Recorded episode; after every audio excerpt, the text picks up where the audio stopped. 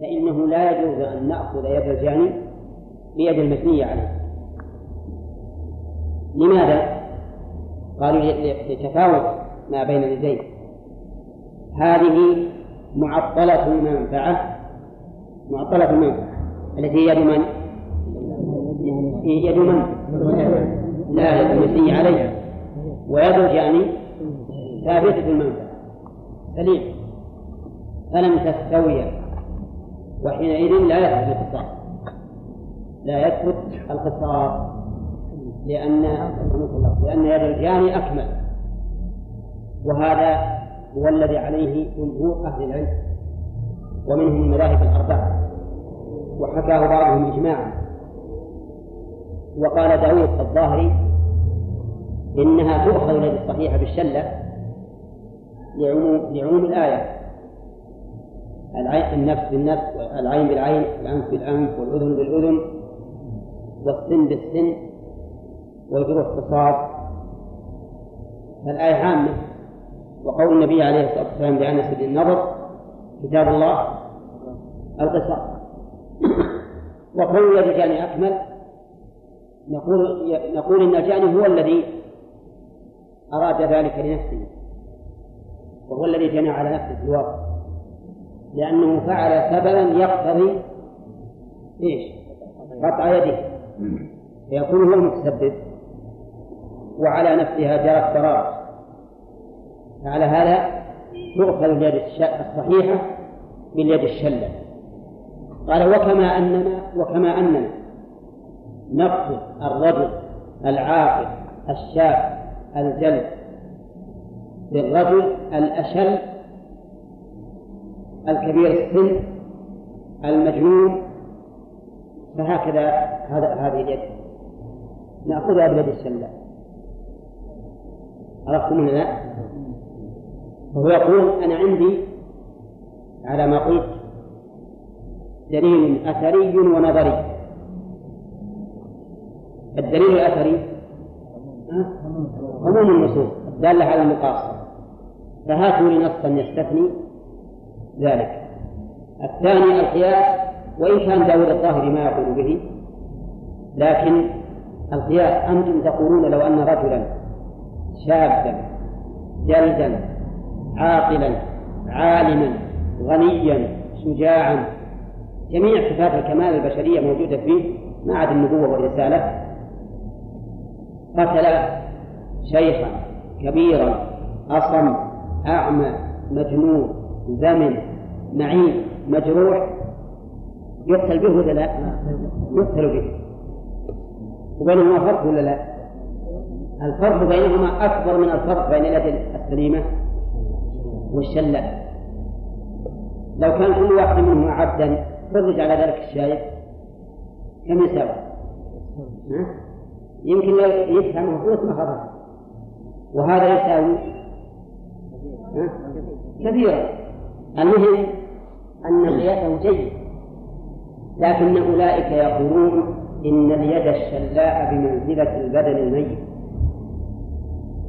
لأن منفعتها مفعولا نهائيا لا تتحرك ولا تحس بلامس ولا شيء أبدا. فهي كالبدن الميت تماما.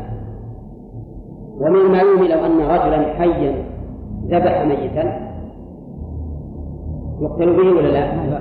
لا يقتل به فهم يقولون إن القياس منتقد بهذا. فهي بمنزلة الميت وحينئذ لا قياس.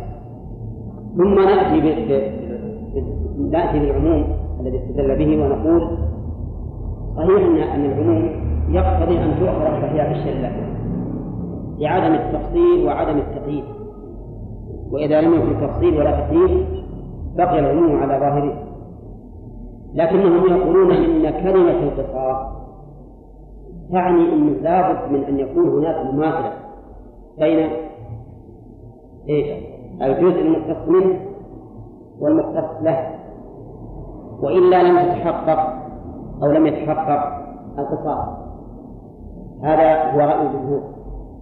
والمسألة تحتاج إلى بحث لأن دليل داود قوي جدا.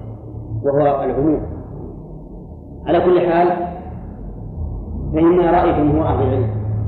على أن الصحيحة لا تؤخذ بالشلة سواء كانت يدا أم رجلا أم أصبعا حتى لو كان له أصبع صحيحة وقطع أصبع يد أصبع يد شلاء رجل شلاء فإنه لا تؤخذ أصبعه. قال المؤلف فلا تؤخذ صحيحة بشلاء ولا كاملة الأصابع بناقصة. كاملة الأصابع. ولا كاملة الأصابع بناقصة.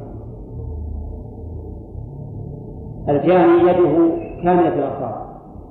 خمس والمجني عليه أصابعه أربعة. فإننا لا نأخذ يد الجاني بيد المجني عليه لأن أصابعه ناقص أصابع المجني عليه ناقص فلا يتم القصاص.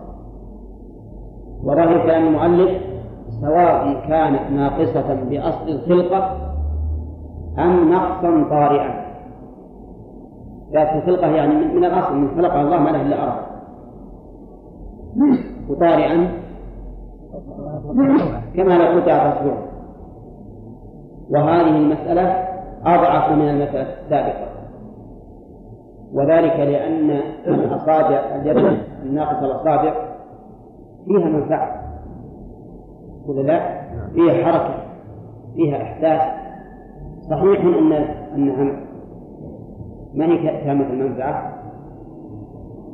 كما أنه لو أن أحدا قتل شخصا مقطع الأربع مقطع الأربع إيش معنى مقطع الأربع؟ يعني قد قطعت يداه ورجلاه فإنه يقتل الجانب ولا لا؟ نعم. لو له أربع أربع قوائم. ها؟ ولو كان له أربع قوائم. فهذه مثلها. هذه مثلها. والقول بأنه يختص من كاملة الأصابع بالناقصة أقوى من الأول لأن الشلل تعطل المنفعة بالكلية أما هذا فإنه نقص وأي أي الأصابع أعظم منفعة؟ الإبهام. لا الإبهام. الإبهام. ها؟ الإبهام. ولهذا الإبهام يقول يقول الأربعة كتلة. أنا أقابلك وخلقه الله عز وجل مقابل للأربع وجعله الله تعالى في السنتين فقط. وجعله الله ضخما. نعم علشان الثنتين أقوى من الثلاث. ثلاثة يصف نعم. وأيضا هو أتقن ولذلك الأنملة من الإبهام فيها خمس من الإبل خمس تعاريف. والأنملة من غيره فيها ثلاث تعاريف كله نعم. لأنه هو هو نص ولا غيره على ثلاث مرات هنا فكذا نسأل هذا. يقول ولا عين صحيحة بقائمة هذا صحيح. عين صحيحة بقائمة. العين القائمة هي التي بقيت على حالتها لكنها لا تبصر والصحيحة هي التي تبصر القائمة هي التي بقيت صورتها كمال بحيث من رآها يظن أنها تبصر وهي لا تبصر. وأما الصحيح فهو فإذا كانت عين الجاني صحيحة وعين المبني عليه قائمة فلا قصاص لأن القائمة لا فائدة منه. وقد يقول قائل لعل هذا الحكم يختلف في هذا الزمن. لأن العين القائمة يمكن أن أن يجرى جراحة يركب لها قرنية. نعم. وتكون صحيحة. فهو قد أتلف شيء يرجى زواله هذا إذا إذا قال الأطباء إنه يمكن. لمثل هذه العين أن يجرى لها عملية وتبصر أما إذا كان إذا كان الخلل في أعصاب العين فإن الغالب أنها لا فيها العملية. لا فرق. لا إذا عمل العملية صارت تبصر نعم ما يضر. ولهذا تؤخذ عين الرجل القوي النظر بعين الأعمش. الذي لا يبصر إلا ليلا. تؤخذ ما دام فيها منفعة تؤخذ قال ولا عين صحيحة بقائمة. نعم. قال ويؤخذ عكسه وش عكسه؟ تؤخذ الشلة الصحيح وتؤخذ ناقصة الأصابع بكاملته وتؤخذ العين القائمة بالعين الصحيحة. لكن بشرط رضا من؟ من له الحق. وقال قال المؤلف ولا أرش ولا أرش معنى نبدأ أرش يعني بمعنى أننا لا نعطي المتني عليه الفرق بين الصحيح والأشل وبين الزائد والناقص وبين القائم والمبصر ما نعطيها الفرق؟ نعم. لماذا؟ يقولون لأن المأخوذ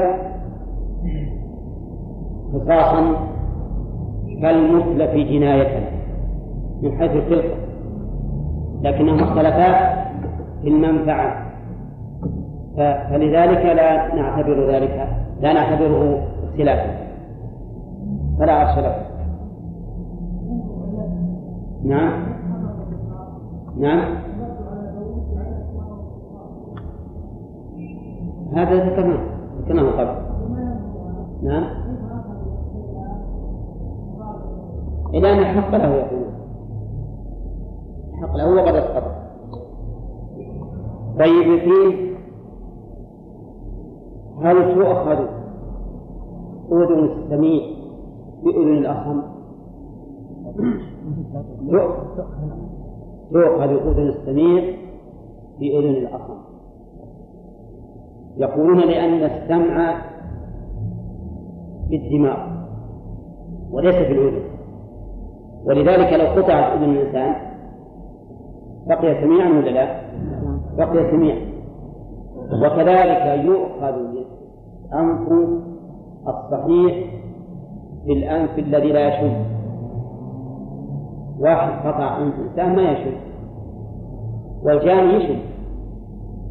حتى إنه إذا مر بالسوق قال الجماعة دول غداهم كذا وكذا وعشاهم كذا وكذا من شدة الشم.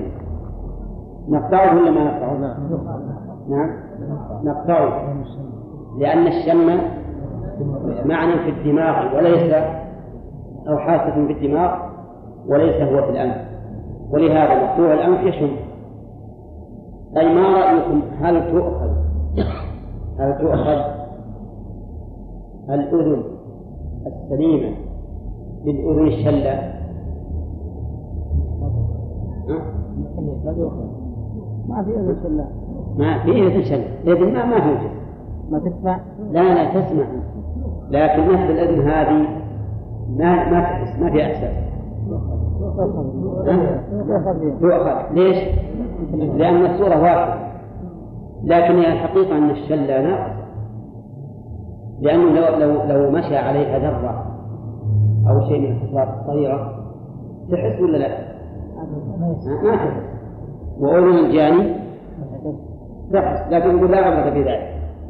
العبرة بالصورة. وش الفرق بين نعم. صار هذه اليد لأنها اليد تتحرك الإذن ما تحرك. اليد تاخذ تقبض تبسط تحس لكن ما تحرك؟ تقدر تحرك يدك ها؟ نعم. نعم قليل. يذكرني ناس يحركون ذانهم مثل ما تحرك العنز إذنه. نعم. لكن هذا قليل جدا. نعم. ولا أدري الآن هل أحد منهم يجرب؟ يمكن عبد الرحمن يجرب أذن كيف يجي؟ أحرك اليد لا شيخ. نعم. أنت تحركها ها؟ حدث هذا؟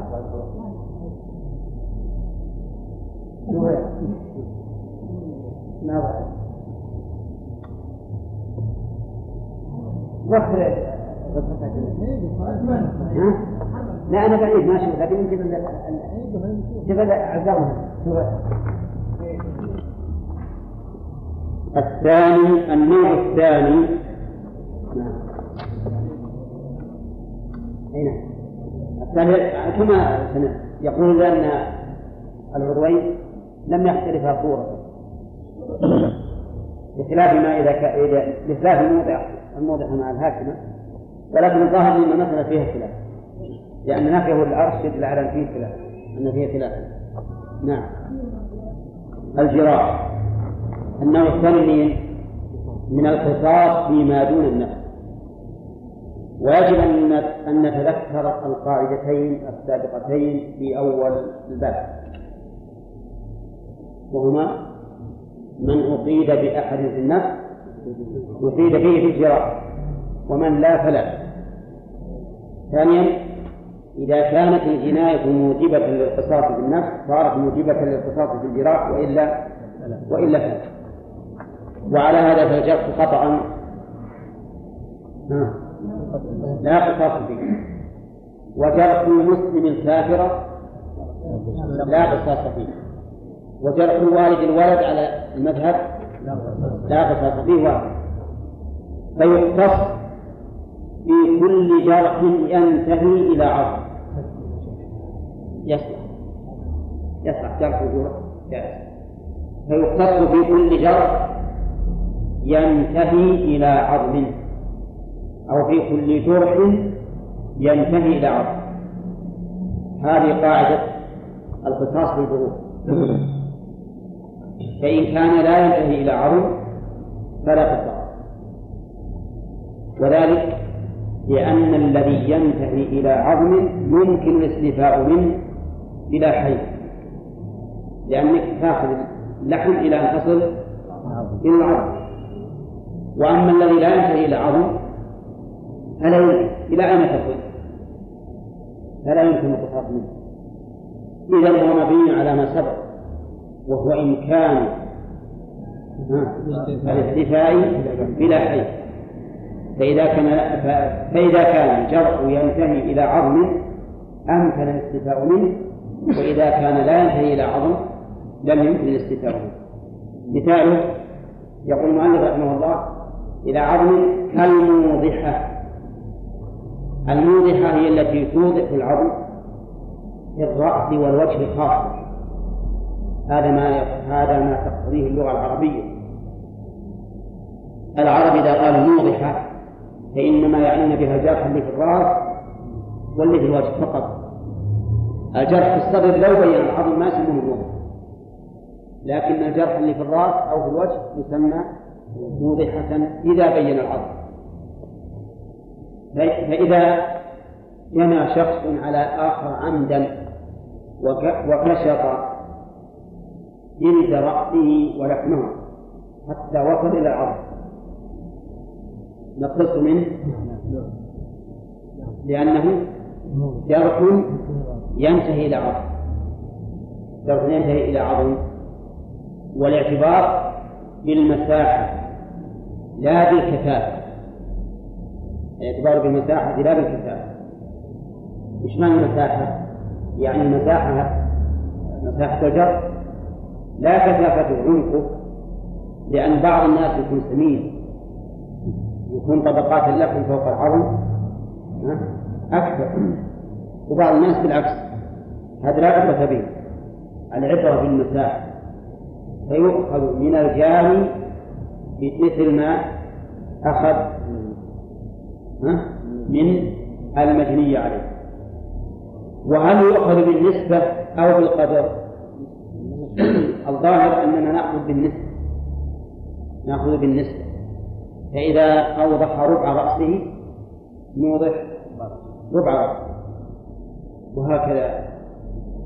كالموضحة قال وجرح العضد والساق والفخذ والقدم. وش الدليل؟ قوله تعالى والجروح قصاص. الجروح قصاص. فيقتص من كل جرح بمثله. نشوف المثال مثل الذي ذكر مالك جرح العضد أين العضد؟ هو العظم الذي بين الكتف والمرفق الساق جرح العضد والساق العظم الذي بين الركبة والقدم. والفخذ العظم الذي بين الورك والركبة. والقدم. العظم الذي بين الكعبين إلى الأصابع يعني. إلى الأصابع طيب. إذا ما يطوى عليه هذا؟ ينتهي إلى عظم؟ الجروح في هذه المواضع تنتهي إلى عظم ولا لا؟ تنتهي إلى عظم. طيب الصدر؟ ينتهي إلى عظم إذا كان على على الظروف أما إذا كان فيما بينهما؟ ها؟ فهو ما ينتهي إلى عظم فإذا كان على الضلع الضلع نفسه فإنه ينتهي إلى عظم الرقبة. ها؟ تنتهي ولا تنتهي. في مكان تنتهي إلى عظم وفي مكان لا تنتهي إلى عظم فالقاعدة إذا كل جرح ينتهي إلى عظم ففيه القصاص ها؟ الذراع كذلك تنتهي إلى عظم العضد هو يعني الذراع يشمل يدخل لا ما لكن المؤلف ما ما مثل به. لقوله تعالى نعم. ها؟ الذي ينتهي إلى عظم وسيدخل ما ما تريد قال ولا يختص في غير ذلك من الشجاع والجروح غير كسر سن ولا ولا يختص في غير ذلك من الشجاج والجروح. المؤلف يقول بالأول الثاني جراح ثم قال من الشجاج والجروح. شو اللي جاب من الشجاج؟ الشجاج من الجراح. والجروح هنا ما سوى الشجاج والشجاج جمع شج جمع شجة وهي جرح الرأس والوجه. خاصة هذه الشجة تكون في الرأس وفي الوجه. ففي الجبهة شجة. في الرأس شجة. في الرقبة جرح.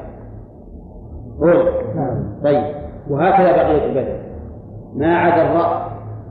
والوجه فهو جروح وأما الرأس والوجه فهو شجاع في غير ذلك من الشجاع. وش غير ذلك من الشجاع؟ في الشجاع سيأتينا إن شاء الله تعالى أنها عشرة أنواع عند العرب. الشجاع عشرة أنواع. ما قبل الموضحة ليس فيه قصاص إطلاقا. ما قبل الموضحة مثل الدامية والبادلة هذه ما فيها شجاع ما, ما فيها قصاص وما بعد الموضحة يقول المؤلف إلا أن يكون أعظم من الموضحة فيمكن القصاص من الموضحة وله في الزائد استمعنا الهاشم فيها قصاص ما فيها قصاص الهاشمة ما فيها قصاص وش الهاشمة؟ الجرح الذي يبرز العظم ويهشمه بإبرازه العظم يسميه موضح ولكن لما هشمه صار أعظم يسمى هاشم. المنقلة المنقلة المنقلة هي توضح العظم وتحشمه وتنقله جوه. نعم؟ يعني مثلا كثرت شوي من العظم ودخل الهشم تهشم ويبقى محله بمحله لكن النقل أن تنقل جزءا من العظم يدخل داخل. هذه يسمونها منقلة. عرفت محمد؟ طيب واحد ضرب رأس إنسان انجرح الرأس وبان العظم وانهشم العظم هذه تسمى هاشمة. طيب الهاشمة فيها قصاص؟ لا ما فيها قصاص. المنقلة اللي تمر العظم تكثر الدفع ما فيها قصاص. قال وكذلك أيضا الجروح والمأمومة المأمومة أيضا التي تصل إلى أم الدماغ. ضربه انجرح بان العظم انهشم انتقل العظم تبين الدماغ. وصلت الآن الجرح إلى أم الدماغ. هل يقتص من الجانب مأمومة ولا لا؟ ما لأن المأمومة لا يمكن الاكتفاء بها بدون حيث فلهذا لا يقتص منه يقتص منه والغالب أن الذي يصل إلى هذا الحال الغالب أنه يموت وإذا مات قتل الجانب وانقضى كل شيء. لأنه متعمد. نعم. ولا يكسر في غير ذلك من الشجاج والجروح غير كسر سن. لو كسر سنه فإنه نقتص منه. كيف نقتص إذا كسر سنه؟ ها؟ يجي مثلا شيء يكسر سن الجاني. وإذا أردنا أن نحدد ماذا نحكه بالمبرد. نحكه بالمبرد حتى نتحقق القصاص ويكون بالنسبة ولا بالقدر؟ بالنسبة. لا بالقدر. لأن سن الجاني قد يكون كبر سن المجني عليه مرتين فإذا كثر نصف سن المجني عليه وقلنا يبلغ بقدر كم نأخذ من سن الجاني؟ الربع. الربع. لكن إذا قلنا العبرة بالنسبة أخذ من النصف الذي يساوي لا يساوي كبر سن المجني عليه كله. لأن سن الجاني كبير. ولا لا؟ طيب إذا كسر السن فيه قصاص. هذا ما ذهب إليه المؤلف أنه لا قصاص في الجروح إلا في في الحالين في كل جرح ينتهي إلى عظم بعد وفي السن.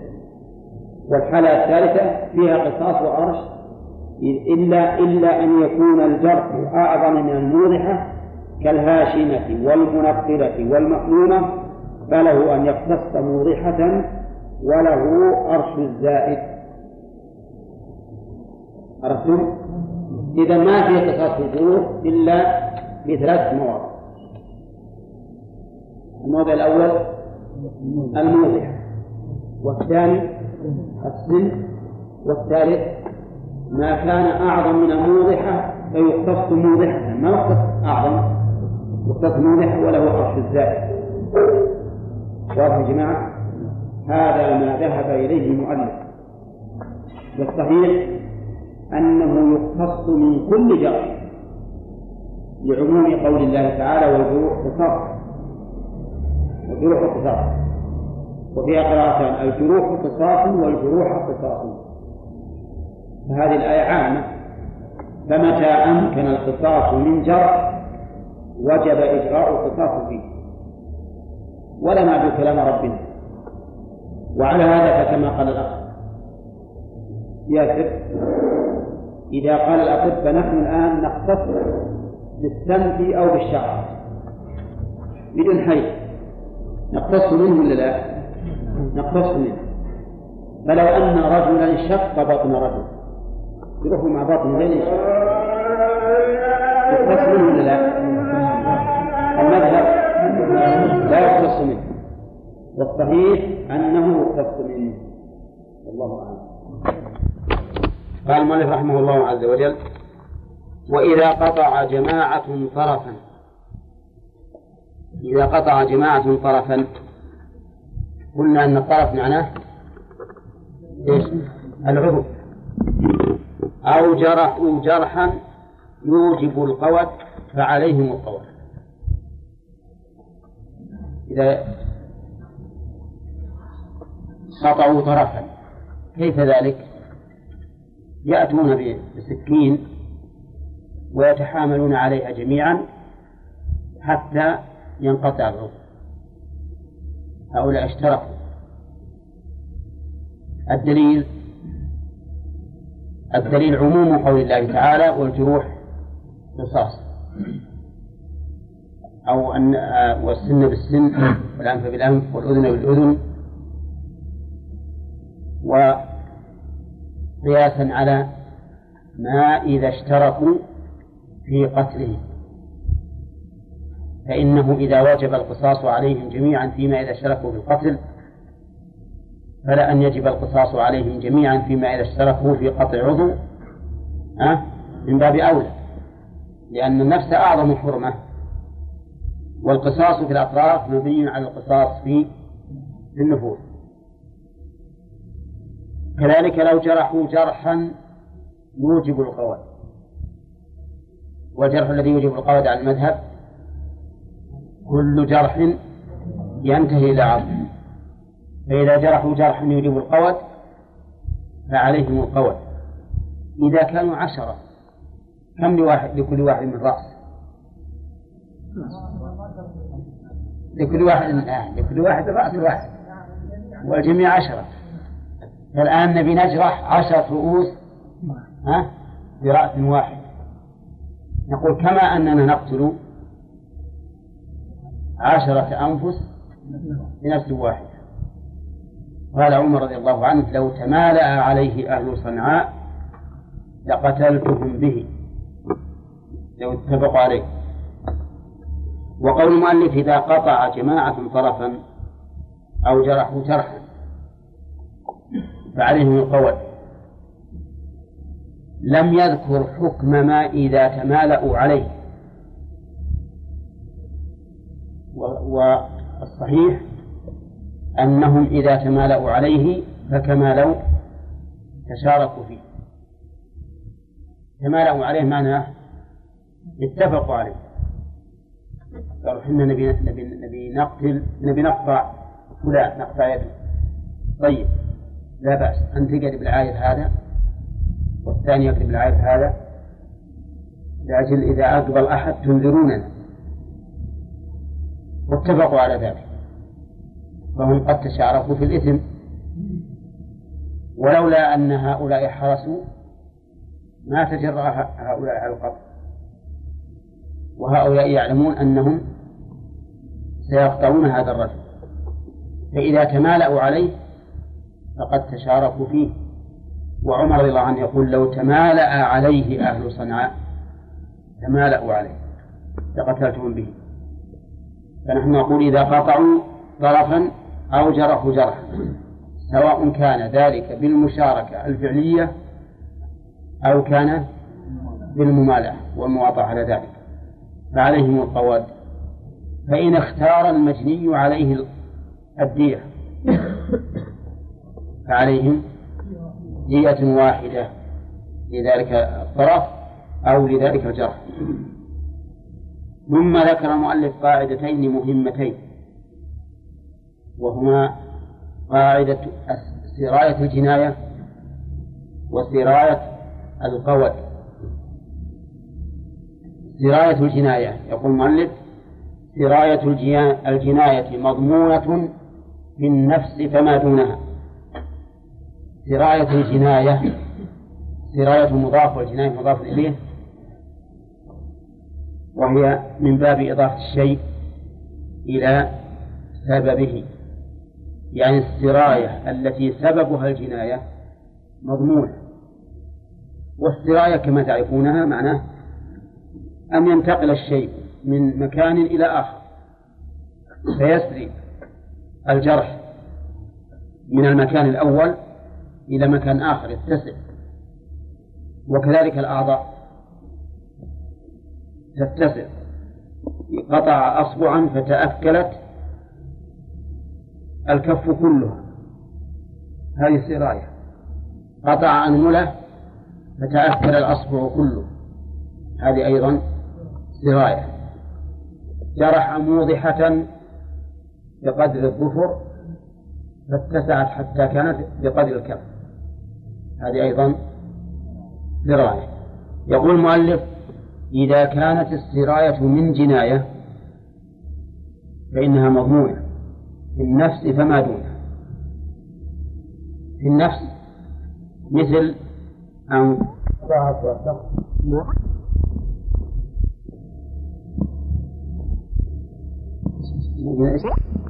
لا لا لا يضرب عنده أحد أبدا ابعد عنه يا أخي ابعد عنه نعم. أقول قطع أصبع إنسان فنزف الدم حتى مات. قطعه عمدا السراية مضمونة في النفس. وعلى هذا فإننا نقتل من؟ هذا القاطع الجاني.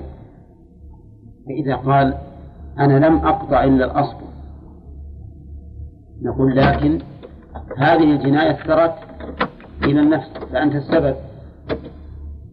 ربما أنك لم تقصد أن يموت هذا الرجل لكنه مات بسبب فتكون ضامنا.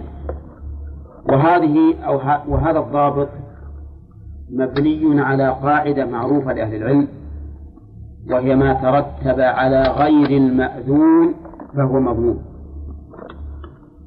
ما ترتب على غير المأذون فهو مضمون كل شيء يترتب على شيء لم لم يؤذن فيه لا شرعا ولا عرفا فإنه يكون مضمونا على صاحبه.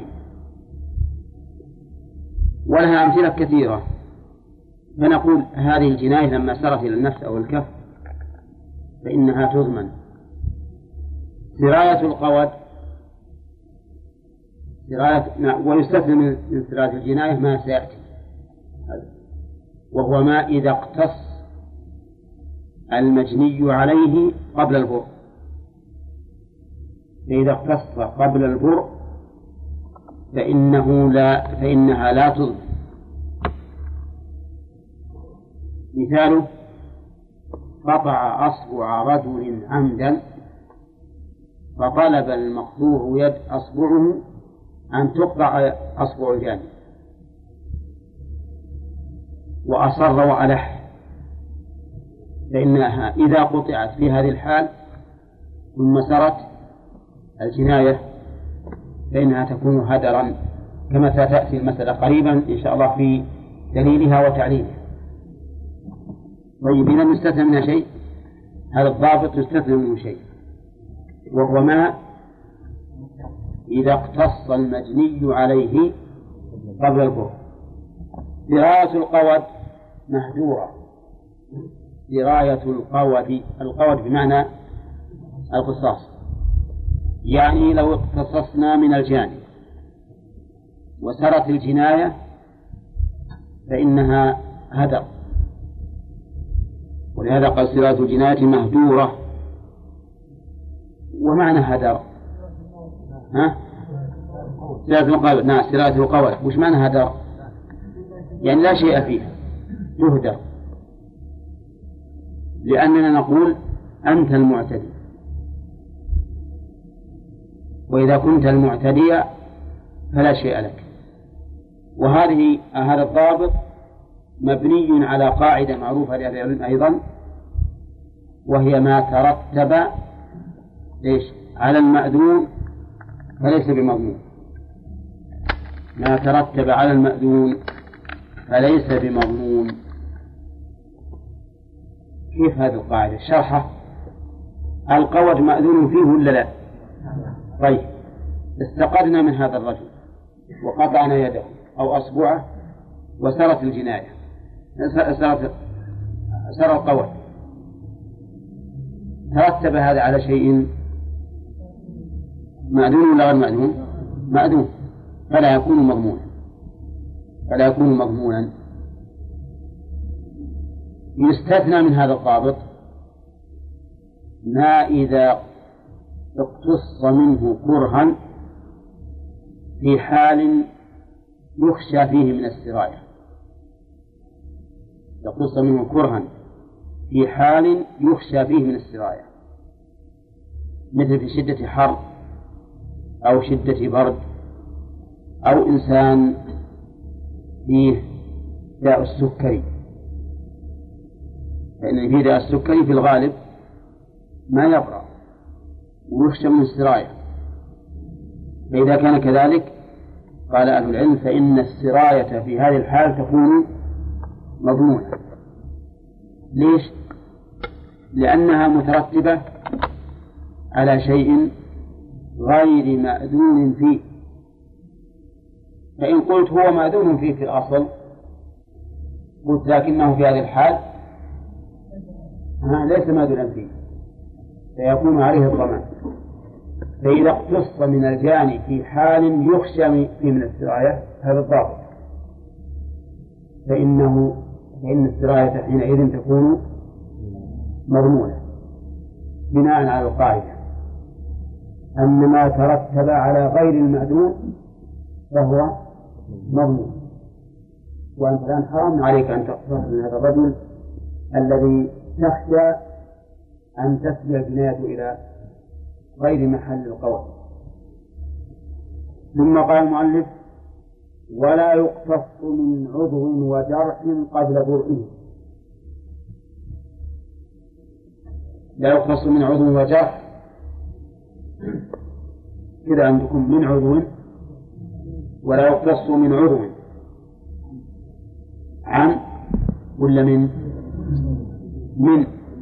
من عضو وجرح قبل برء من هنا بدلية. يعني ولا يختص بدل عضو وجرح ومن تأتي بالبدل. قال ابن مالك بعض وبين وابتدئ في الأمكنة بمن وقد تأتي لبدء الأزمنة.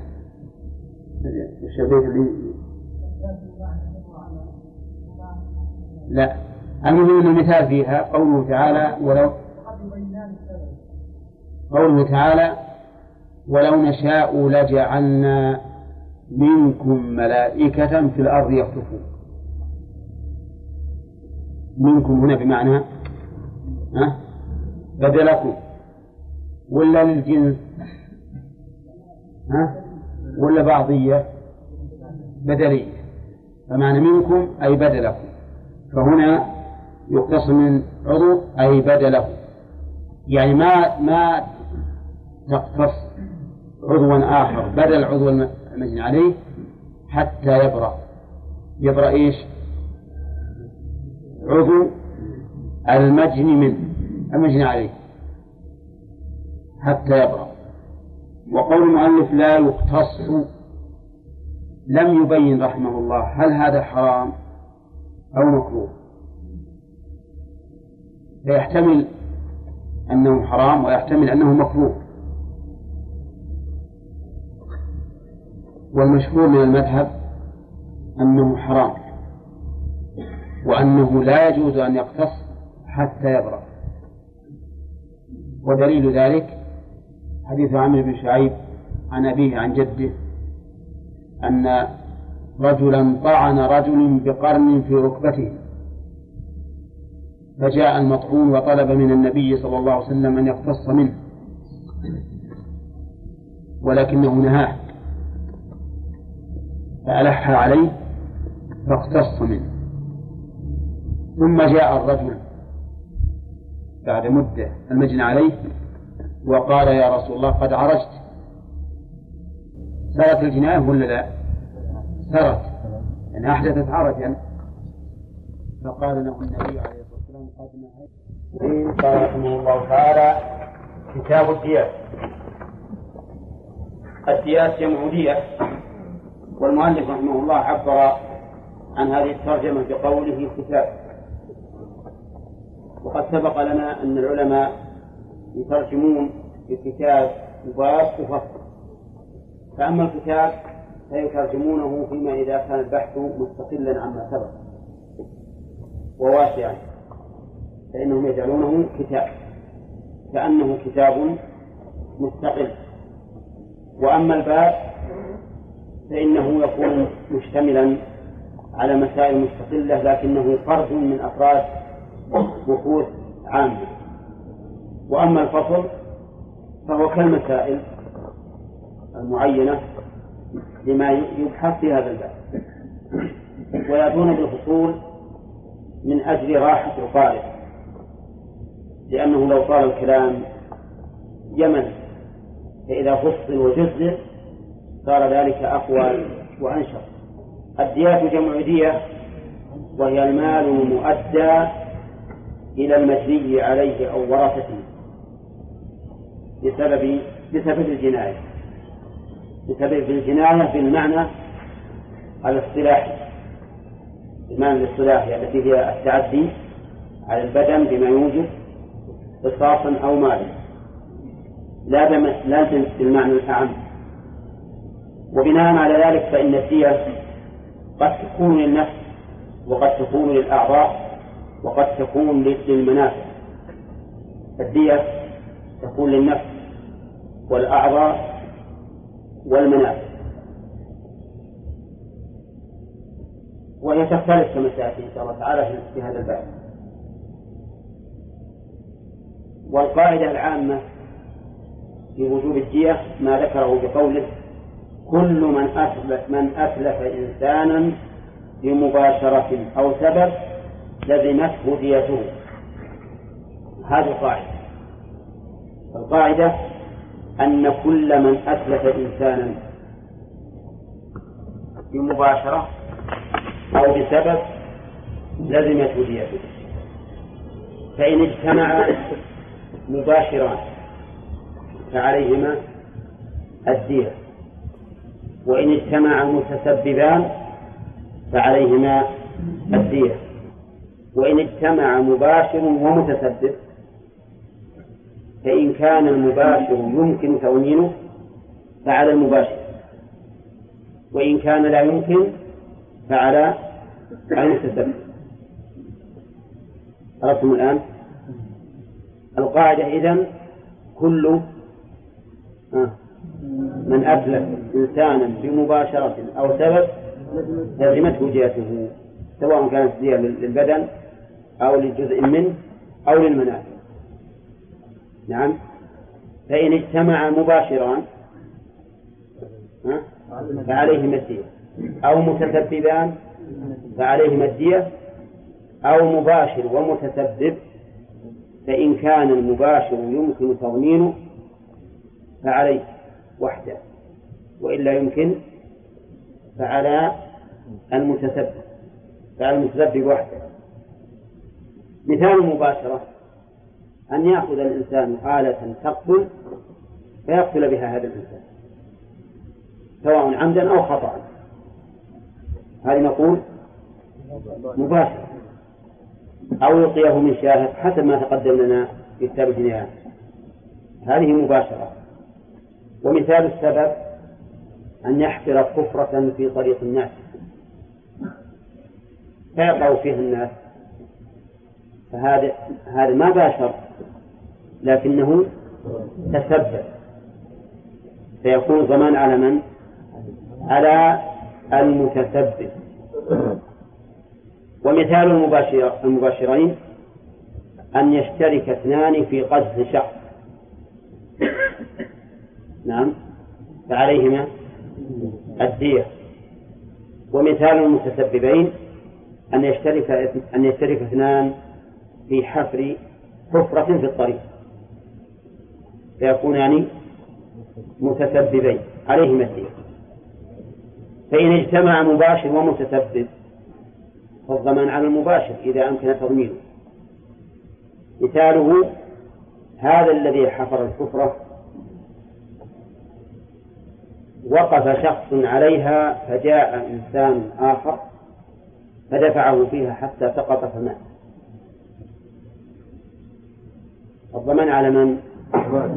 على المباشر وهو الدافع لأنه أقوى صلة بالجناية من المتسبب وكذلك لو أن شخصا أعطى إنسانا سكينا بدون مواطعة على القتل.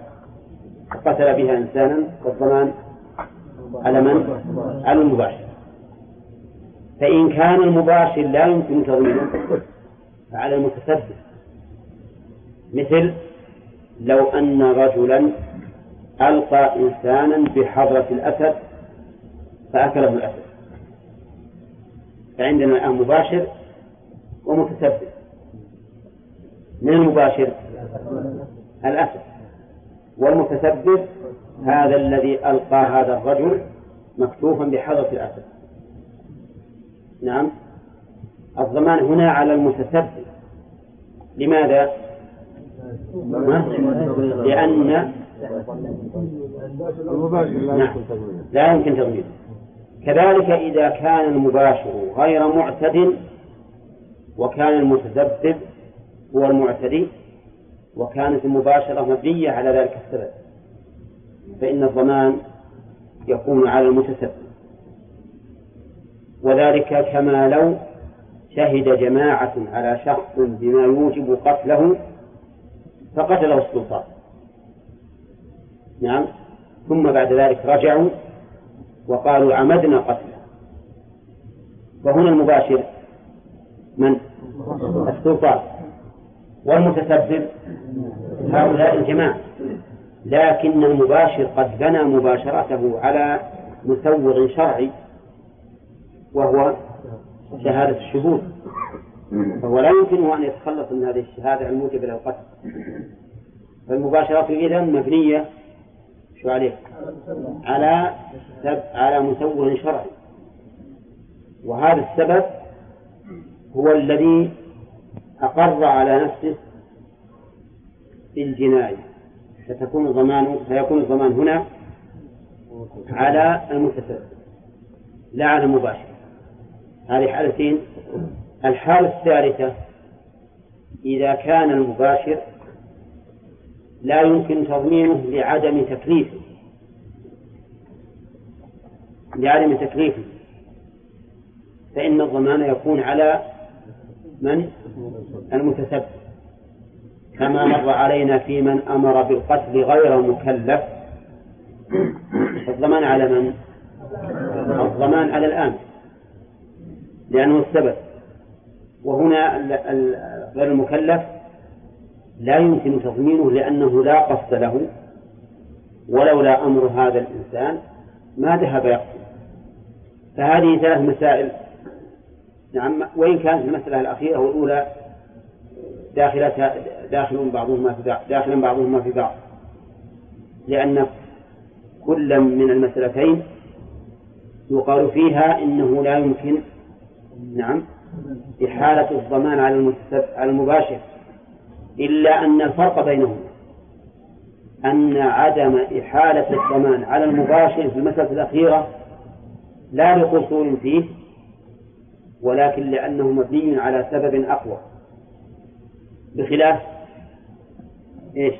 بخلاف الأولى لأن لأن السبع لا يمكن تضمينه بحال حال من الأحوال لكن غير المكلف كالصغير والمجنون يمكن تضمينهما لأن عندهما خطأ يمكن تضمينهما لكن لما كانت المباشرة لما كان السبب قويا مؤثرا في قصدهما صار العمل إيش؟ بالسبب ولا بالمباشرة؟ العمل بالسبب. فالقاعدة هذه مهمة لطالب العلم. فالقاعدة الآن في موجب الدية أو في مقتضى الدية يقول هو الإتلاف بمباشرة أو سبب. وهذه القاعدة يتفرع فيها المسائل الثانية. إذا اجتمع مباشران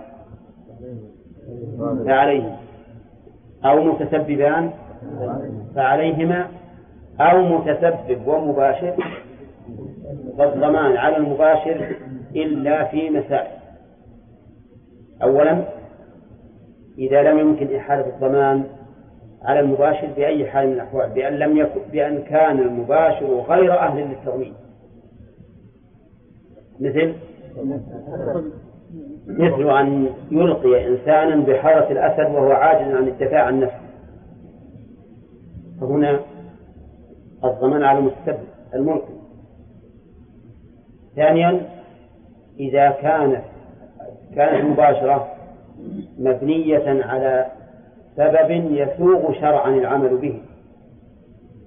مثل أن يشهد جماعة على الإنسان بما يوجب القتل فيقتل ثم يرجعون ويقولون عمدنا قتل. الثالث إذا كان إذا كانت المباشرة مبنية على على السبب وكان لهذا السبب تأثير قوي فيها مع عدم صحة القصد منه مثل أن يأمر غير مكلف بالقتل فهنا الضمان على من؟ على الآن طيب لو كان الذي قتل كالآلة كالآلة بأن أخذه إنسان وضرب به إنسانا آخر فمات مباشر. ما عندنا المباشر مسبب المباشر بالحقيقة هذا الذي جعله كالآلة. لأن هذا المسكين اللي أخذ وضرب الثاني به حتى مات كأنه عصر نعم آلة. ما له أي اختيار. وسبق لنا أنه لو أكره إنسانا على القتل فالضمان إيش؟ لا. إذا كان المكره مكلفا. فالضمان عليه. ولا لا؟ الضمان عليهما جميعا على المذهب. وفي قول آخر على المكره وفي قول ثالث على المكره. نعم. طيب. لو أن الإنسان نعم. قال فإن كانت عمدا محضا ففي مال الجاني حالة. إن كانت الضمير يعود على إيش؟ الجناية. عمدا محضا. عمدا خرج به الخطأ محضا خرج به شبه العمد. لأن شبه العمد عمد يقتل الإنسان لكنه لا يقتل القتل لأنه جنى بما لا يقتل غالبا فهو لم يقتل القتل. ولهذا نسميه شبه عمد. إن كانت عمدا محضا ومراد المؤلف عدوانا مراده عدوانا لأن ما كان بحق. فلا ضمان فيه لا بقصاص ولا بدية ففي مال الجاني حالة. يعني فالدية في مال الجاني. حالة يعني غير مؤجلة فتخالف دية شبه العمد والخطأ لأنها حالة وأنها غير نعم وأنها في مال الجاني. لأنها حالة وفي مال الجاني فالعاقلة لا يجب عليها حمل شيء منه. مثاله رجل قتل إنسانا عمدا محضا واختار أولياء المقتول الدية فوجبت الدية من الذي يقوم بدفعها؟ الجامع ولا يلزم عاقلته أن يؤد عنه. فإن تبرعوا بالأداء عنه يجوز ولا لا؟ نعم يجوز. ما في مانع. وفي هذه الحال لو فرض أن الجاني فقير فهل يجوز أن ندفع عنه من الزكاة؟ الجواب نعم لأنه داخل في عموم قوله تعالى والغارمين فهو غارم ولكن يجب أن يتوب يجب أن يتوب الله مما صنع فإذا علمنا توبته فإننا نعطيه من نقضي دينه من الزكاة. لا يعني هو طيب حالة يعني غير معجلة وهذا باعتبار وضعها. فإن كان القاتل فقيرا فإنها تبقى في ذمته حتى يسر الله عليه كسائر ديونه نعم. نعم.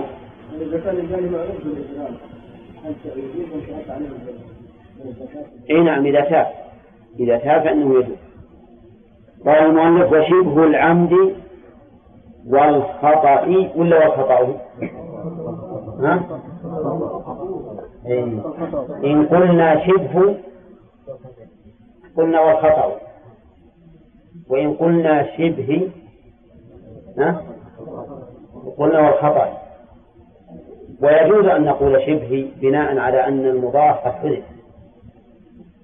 وأن التقدير ودية شبه العمد.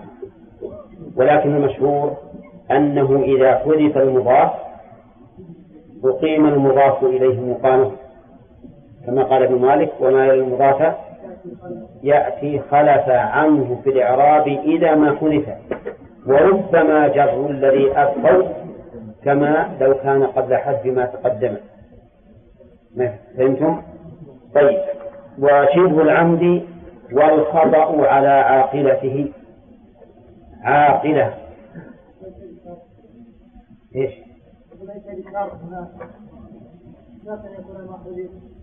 مماثل لما وشبه العمد والخطأ على وشبه العمد والخطأ على عاقلته. وقول عاقلته هذه اسم فاعل من العقل. والعقل الدية. وسمي عقلا لأنه جرت العادة بأن الإبل المؤداة يؤتى بها إلى مكان أولياء المقتول وتناخ وتعقل بعقلها لهذا تسمى الدية إيش؟ عقلا والمؤدون لها يسمون يسمون عاقلة والعاقلة سيأتي إن شاء الله تعالى أنهم ذكور العصبة بشروط تذكر في الخطأ ديته على العاقلة شبه العم ديته على العاقلة فما هو الدليل على أن دية شبه العمد والخطأ على العاقلة مع أن الجاني غيره. الدليل ما ثبت في الصحيحين في قصة المرأتين اللتين اقتتلتا.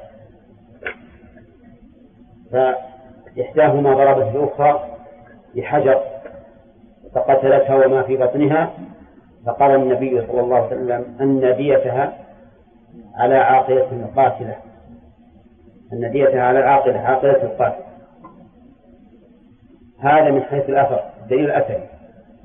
أما الدليل النظري فالدليل النظري قوله الدليل النظري أنه لما كان الخطأ بغير قصد من الفاعل كان من المناسب أن يخفف عنه بأداء الدية وهو سيتحمل الكفارة لأن الكفارة عليه وهي عتق رقبة فإن لم يجد فصيام شهرين متتابعين لأن الكفارة حق لله بينه وبين ربه فهي عبادة. يلزم بها المكلف. وأما الدية فهي عبارة عن غرم كغرامة الأموال. فخفف عن هذا القاتل الذي لم يقصد القتل بأن حملت إيش؟ العاقلة. بأن حملت العاقلة. وهذا والله أعلم هو سر تعبير القرآن حيث قال تعالى ومن قتل مؤمنا خطأ فتحرير رقبة مؤمنة ودية مسلمة إلى أهله ولم يقل يسلمها إلى أهله. قال مسلمة بالبناء المفروض لأن الذي سيسلم هذه الدية هم العاقل. فإذا الأخ أعطنا الدليل الأثري على هذا. لا اللي قبله. أنت نعم. لأن الظاهر أن النوم بدأ يداعبه أجفان عينيه.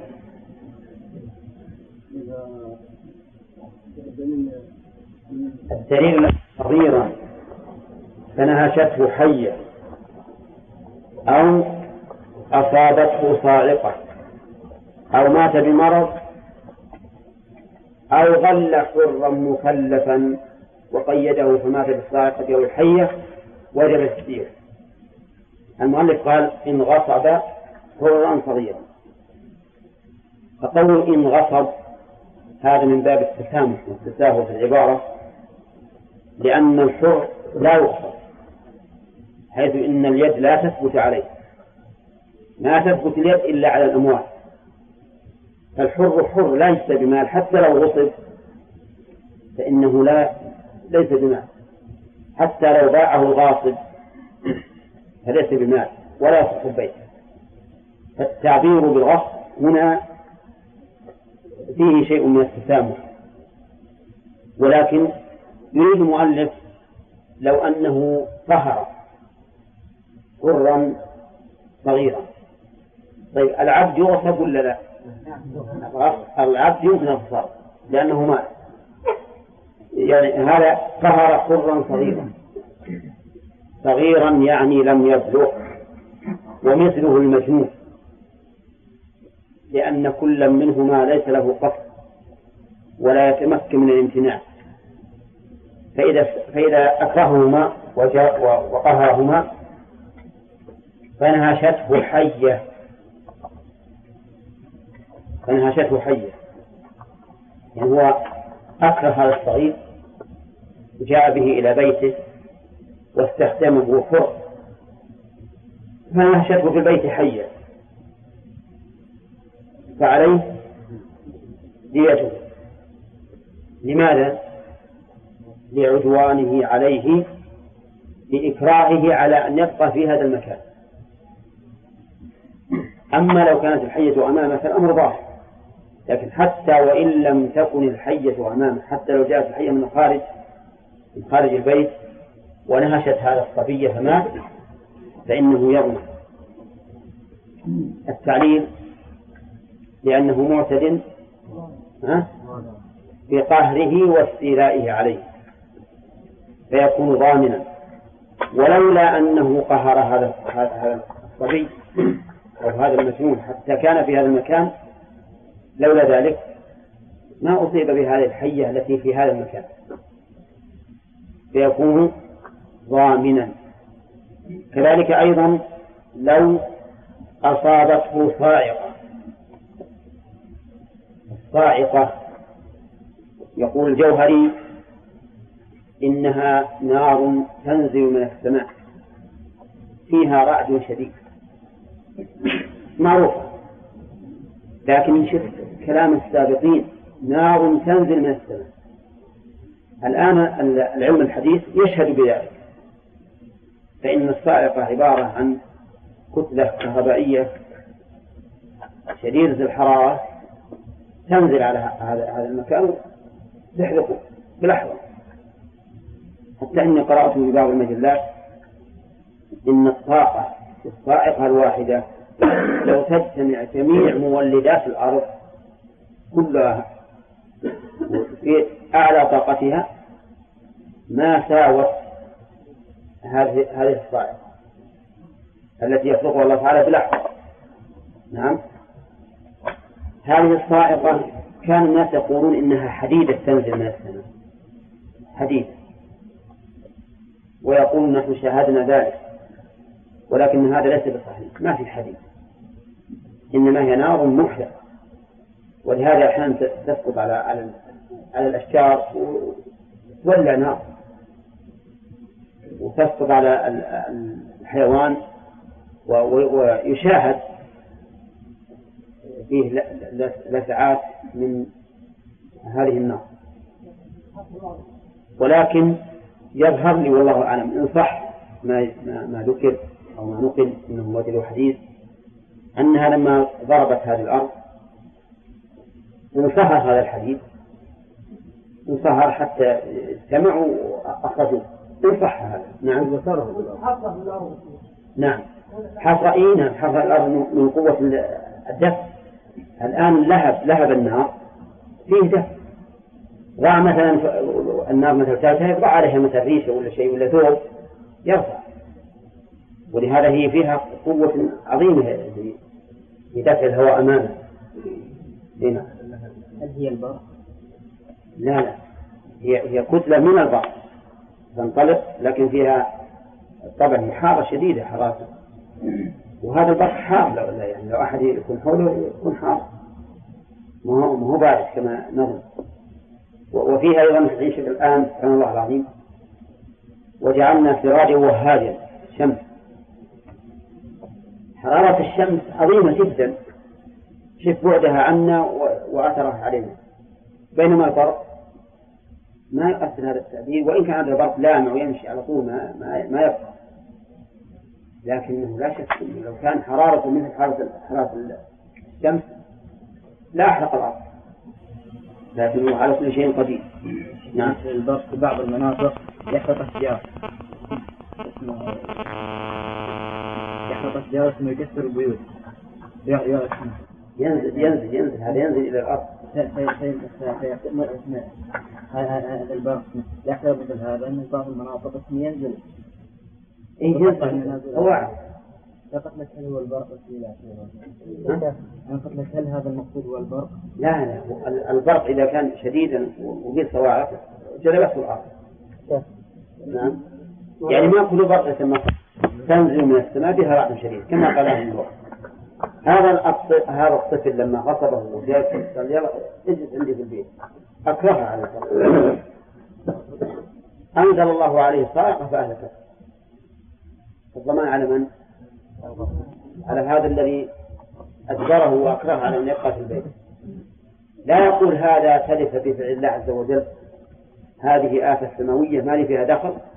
يقول لكنك أنت اعتديت على هذا بأن حبسته في هذا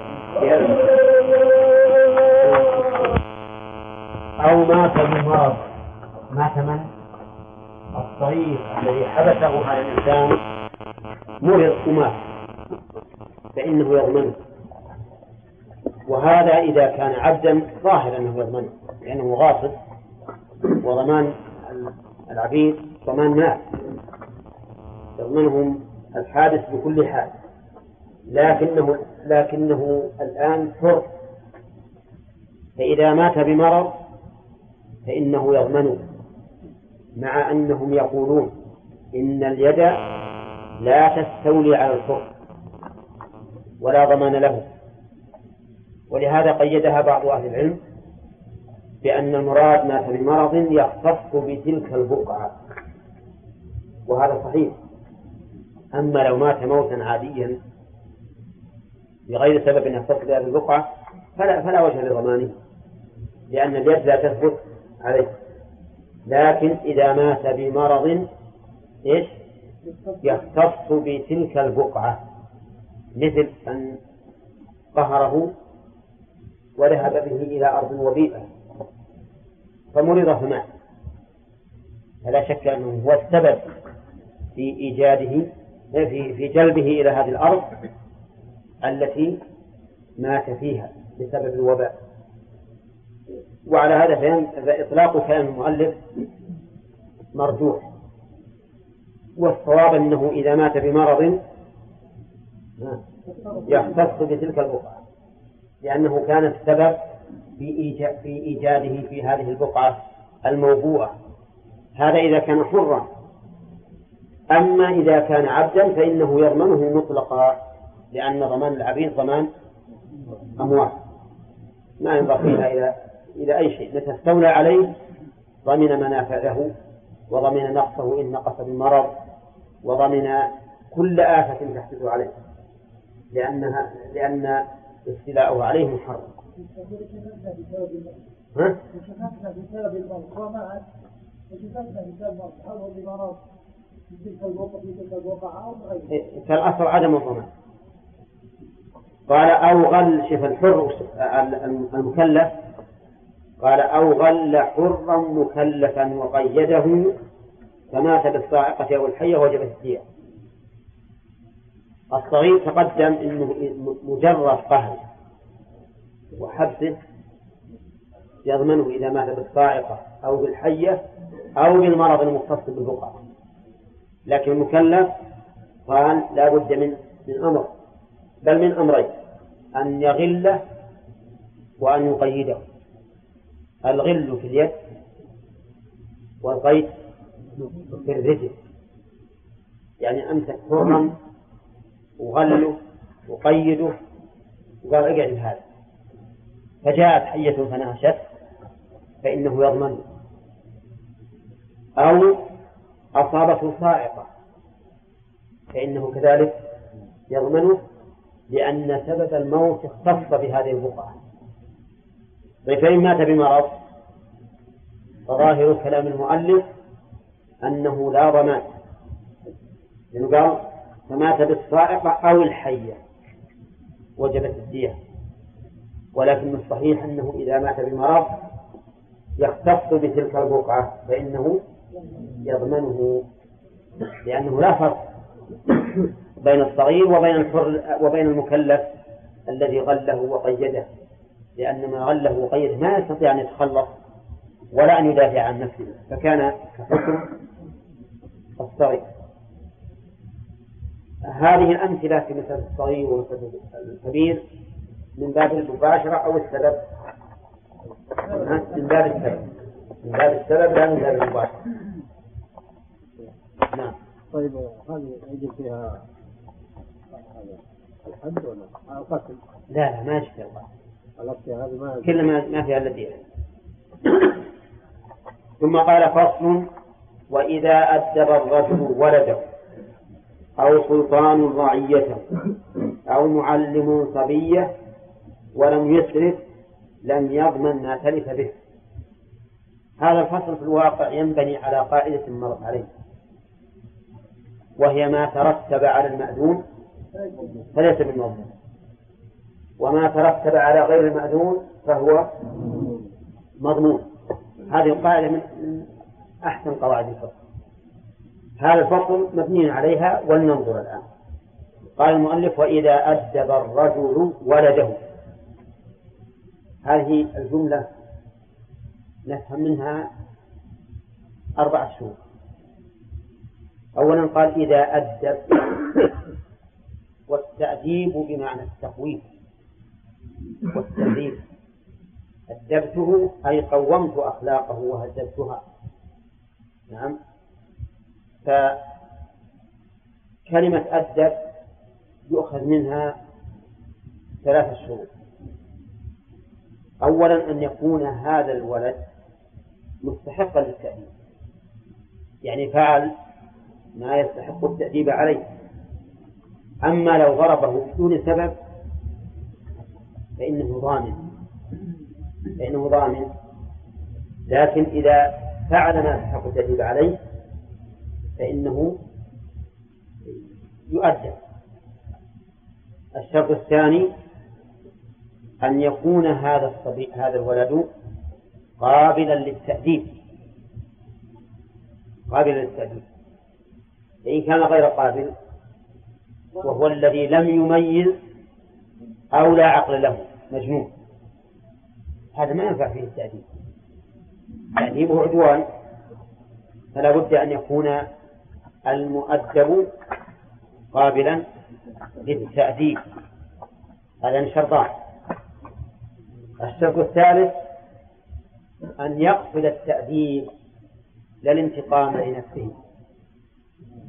إن ضربه ما قصد الانتقام لنفسه ولكن قصد التأديب. فإن قصد الانتقام لنفسه لم يكن مؤدبا بل منتصرا. وحينئذ يضمن ما ترتب على فعله.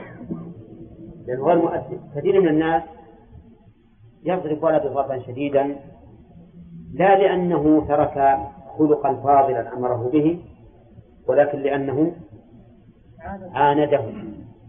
وخالفه. فيضربه إيش؟ انتقاما لنفسه وغضبا.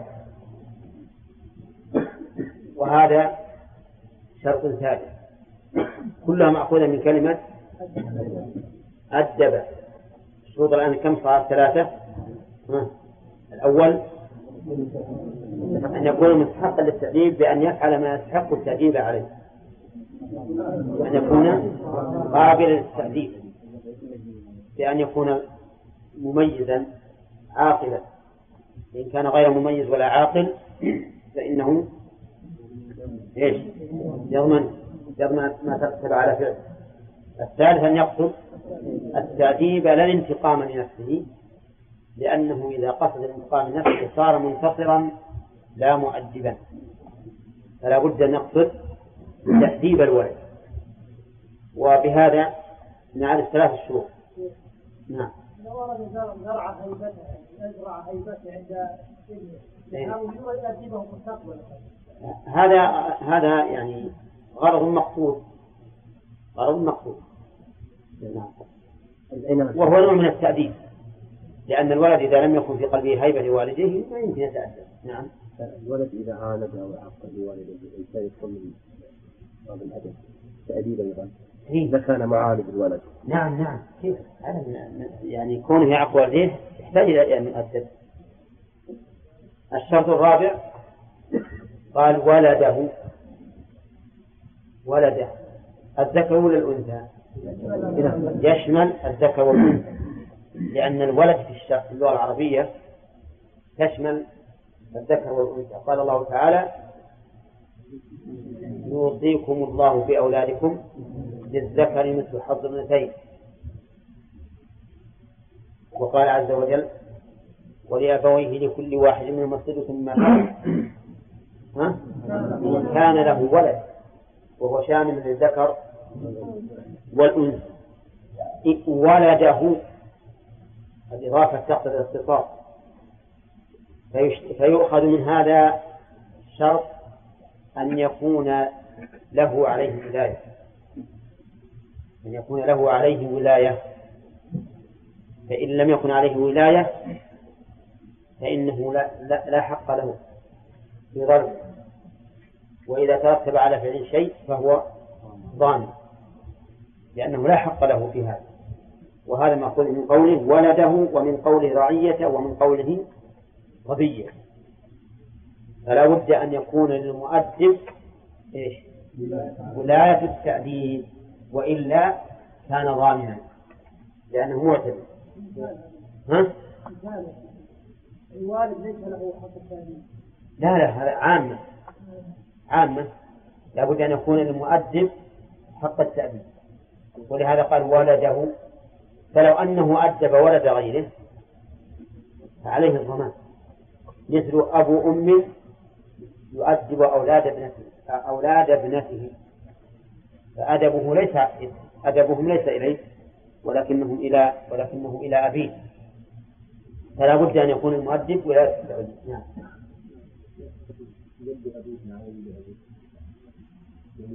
هذه تختلف حسب الحال. الأب لا شك أنه مباشر لكن أحيانا يكون الجد هو صاحب البيت وهو المسؤول عن البيت ويؤدب الجميع. نعم مع وجود الأب اللي هو ابن الجد. له حق التأديب. لأن يعني كثير من الناس الآن خصوصا الأبناء الشباب إذا كان لهم أولاد وكان البيت الوالد وصاحب البيت يكون التأديب للوالد وإن علا الوالد وإن علا نعم. نعم. حسب العرف يعني حسب العرف. الولاية هنا حسب العرف. لا لا هذا على سبيل المثال. المرأة إذا كانت هي مؤدبة لأولادها ولهذا قلنا أن يكون للمؤدب ولاية التأديب قال أو سلطان رعيته. أو سلطان رعيته. فإنه لا ضمان. سلطان الرعية لازم نراعي الشروط الثلاثة الأخرى. بل الأربعة. شرط أن يكون مستحقا للتأديب وقابلا له وقاصدا للتأديب وأن يكون له الولاية ولهذا قال سلطان رعيته. السلطان عندما يطلقه العلماء يريدون به الرئيس الأعلى للدولة. وقد يراد به ما دون ذلك وهو من له سلطة فيشمل الأمير والمحتسب وما أشبه ذلك. لأن هؤلاء لهم سلطان على من تحت ولايته فالأمير مثلا سلطانه على إيش؟ على بلدته التي أمر فيها. نعم. والمحتسب كذلك على بلدته التي أمر فيها. فالأحسن أن نقول المراد بالسلطان هنا للسلطة على من أدبه سواء كان السلطان الأعلى أو من دونه فإذا أدب رعيته وتمت الشروط فلا ضمان عليه. أو معلم صبية معلم صبية ليش ما قال ولد